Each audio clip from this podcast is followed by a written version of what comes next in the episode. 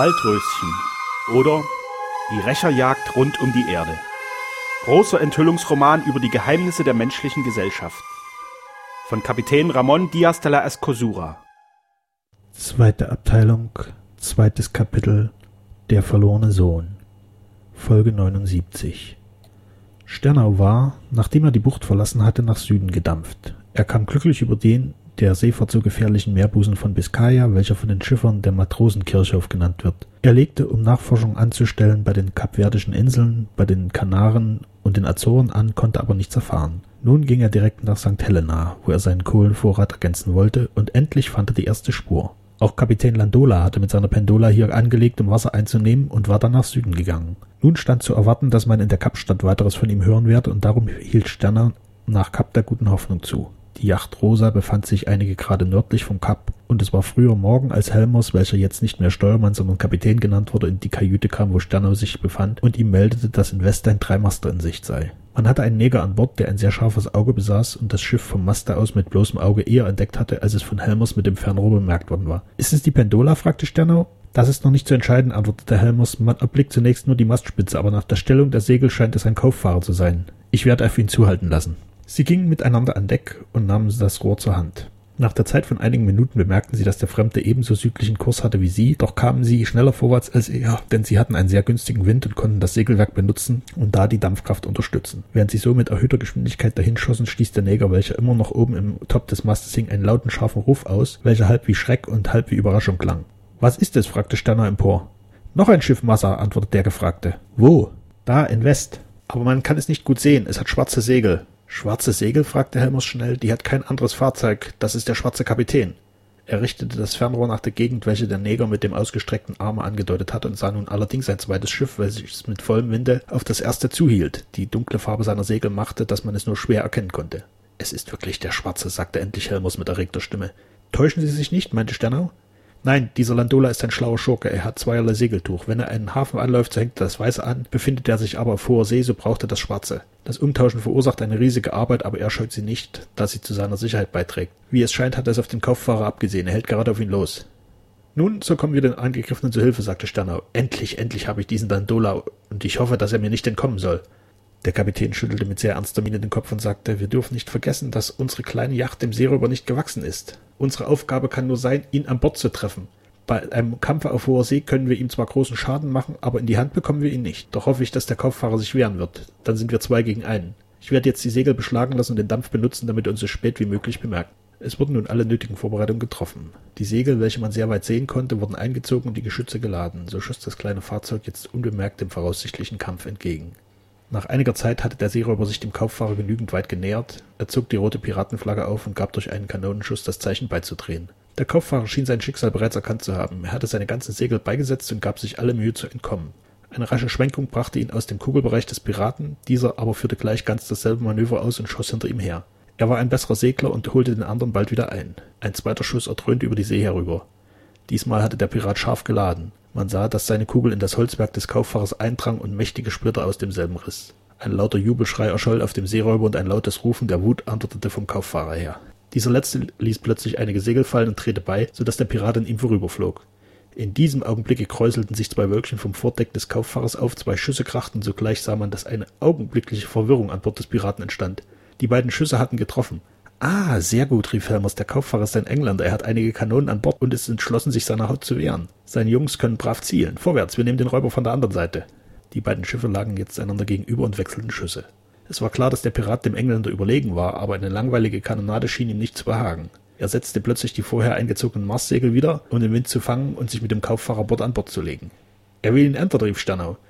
Ja, antwortete Helmers, aber sehen Sie, dass der Engländer auch ein ganz geschickter Junge ist. Auch er fängt den Wind und dreht sich auf dem Kiel. Er zeigt dem Piraten nur den Bug, grad wie ein Fuchs, der dem Hund nur die Zähne zeigt. Jetzt gebe ich vollen Dampf. In fünf Minuten sind wir bei Ihnen und werden ein lautes Wort reden.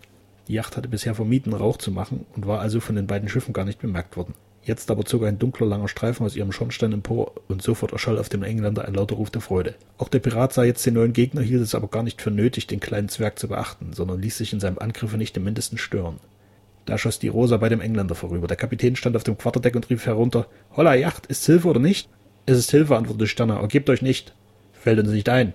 Er machte diese Worte sofort wahr, indem er dem Räuber eine neue Salve gab, welche gut gezielt sein musste, nach den Flüchen zu urteilen, welche an Deck desselben erschollen. Da hörte man eine laute, zornige Stimme rufen, Ruder in See, kommt an ihn, fertig zum Entern. Ah, das ist dann Lola, sagte Helmers, diese Stimme kenne ich. Aber wir werden ihm das Entern sofort verleiden.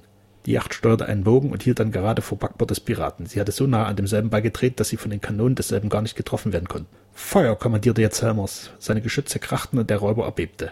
Die sämtlichen Kugeln hatten ihn in den Rumpf getroffen. So ist recht, rief Helmers, gebt ihm Kartätschen aufs Deck. Während die zwei Mittelgeschütze der Yacht sich bemühten, dem Feinde unter der Wasserlinie ein Leck beizubringen, bestrichen die Drehbassen sein Verdeck mit Kartätschen.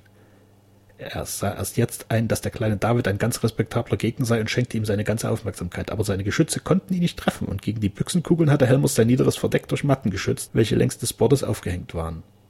So lag der Pirat zwischen dem Engländer und der Yacht. Beide hielten sich wacker, und er musste erkennen, dass er sich in keiner angenehmen Lage befand.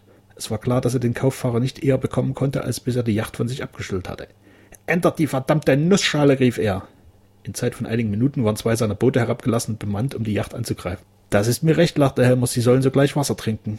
Er ließ Rückdampf geben, um freies Ziel zu erhalten, und stellte sich dann selbst an eins der Geschütze. Soeben kam das größere der Boote auf ihn zu. Er zielte höchst sorgfältig und gab Feuer. Die Kugel flog in den Bug des Bootes, ging durch die ganze Länge desselben und dann hinten wieder hinaus. Mehrere der Ruderer wurden zerrissen und das Steuer zerschmettert. Das Fahrzeug fasste Wasser und sank. Die Leute sprangen in die See und das zweite Boot eilte herbei, um sie aufzunehmen. Da aber wurde auch dieses von einer abermaligen Kugel getroffen. Es erhielt ein großes Leck und schöpfte Wasser. Sorry, Felmers, gebt ihnen Kartätschen, sie sollen nicht wieder an Bord kommen. Dies geschah, und nun erst sah der Pirat ein, dass die kleine Yacht ein gefährlicherer Gegner sei als das englische Vollschiff. Er schnaubte vor Wut, man sah ihn droben am Ruder stehen und hörte seine Stimme deutlich. Werft Handgranaten hinab, befahl er, wir wollen diesen Zwerg zerreißen. Da trat Sternau hinter der Schützenmatte hervor und rief hinauf, Henrico Landola, ich grüße dich von Cortejo in Rodriganda.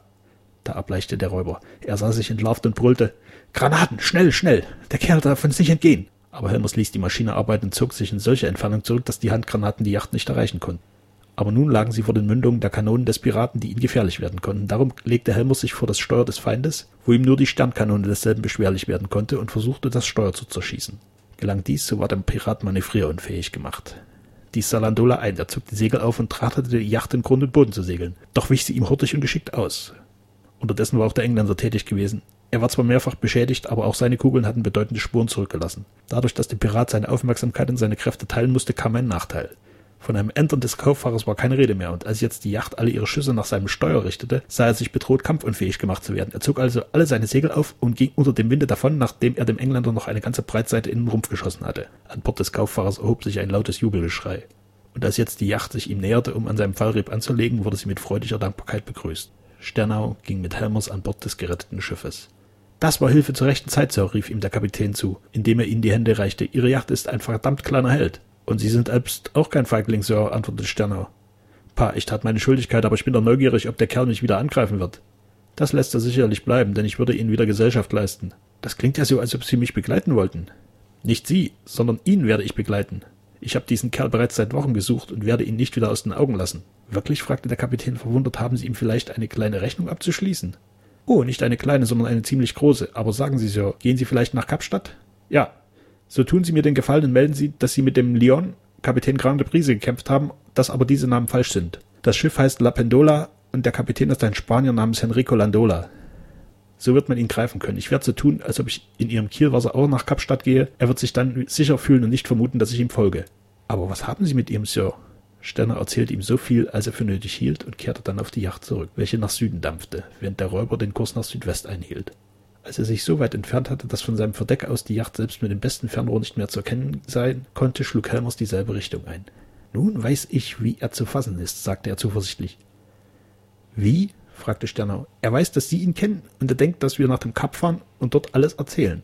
Sein Geheimnis ist verraten und er darf sich also da nicht sehen lassen. Er wird nach Amerika gehen, um sich und das Feuerzeug unkenntlich zu machen. Dazu gibt es keinen passenderen Ort als die westindischen Inseln. Dort werden wir ihn treffen. Dass diese Ansicht richtig war, zeigte sich bald. Die Yacht heftete sich an den Räuber und bemerkte bereits am nächsten Tage, dass er den Kurs nach Amerika verlegte. Sie eilte ihm voraus, um ihn in dem verwonnenen westindischen Inselmeere zu erwarten.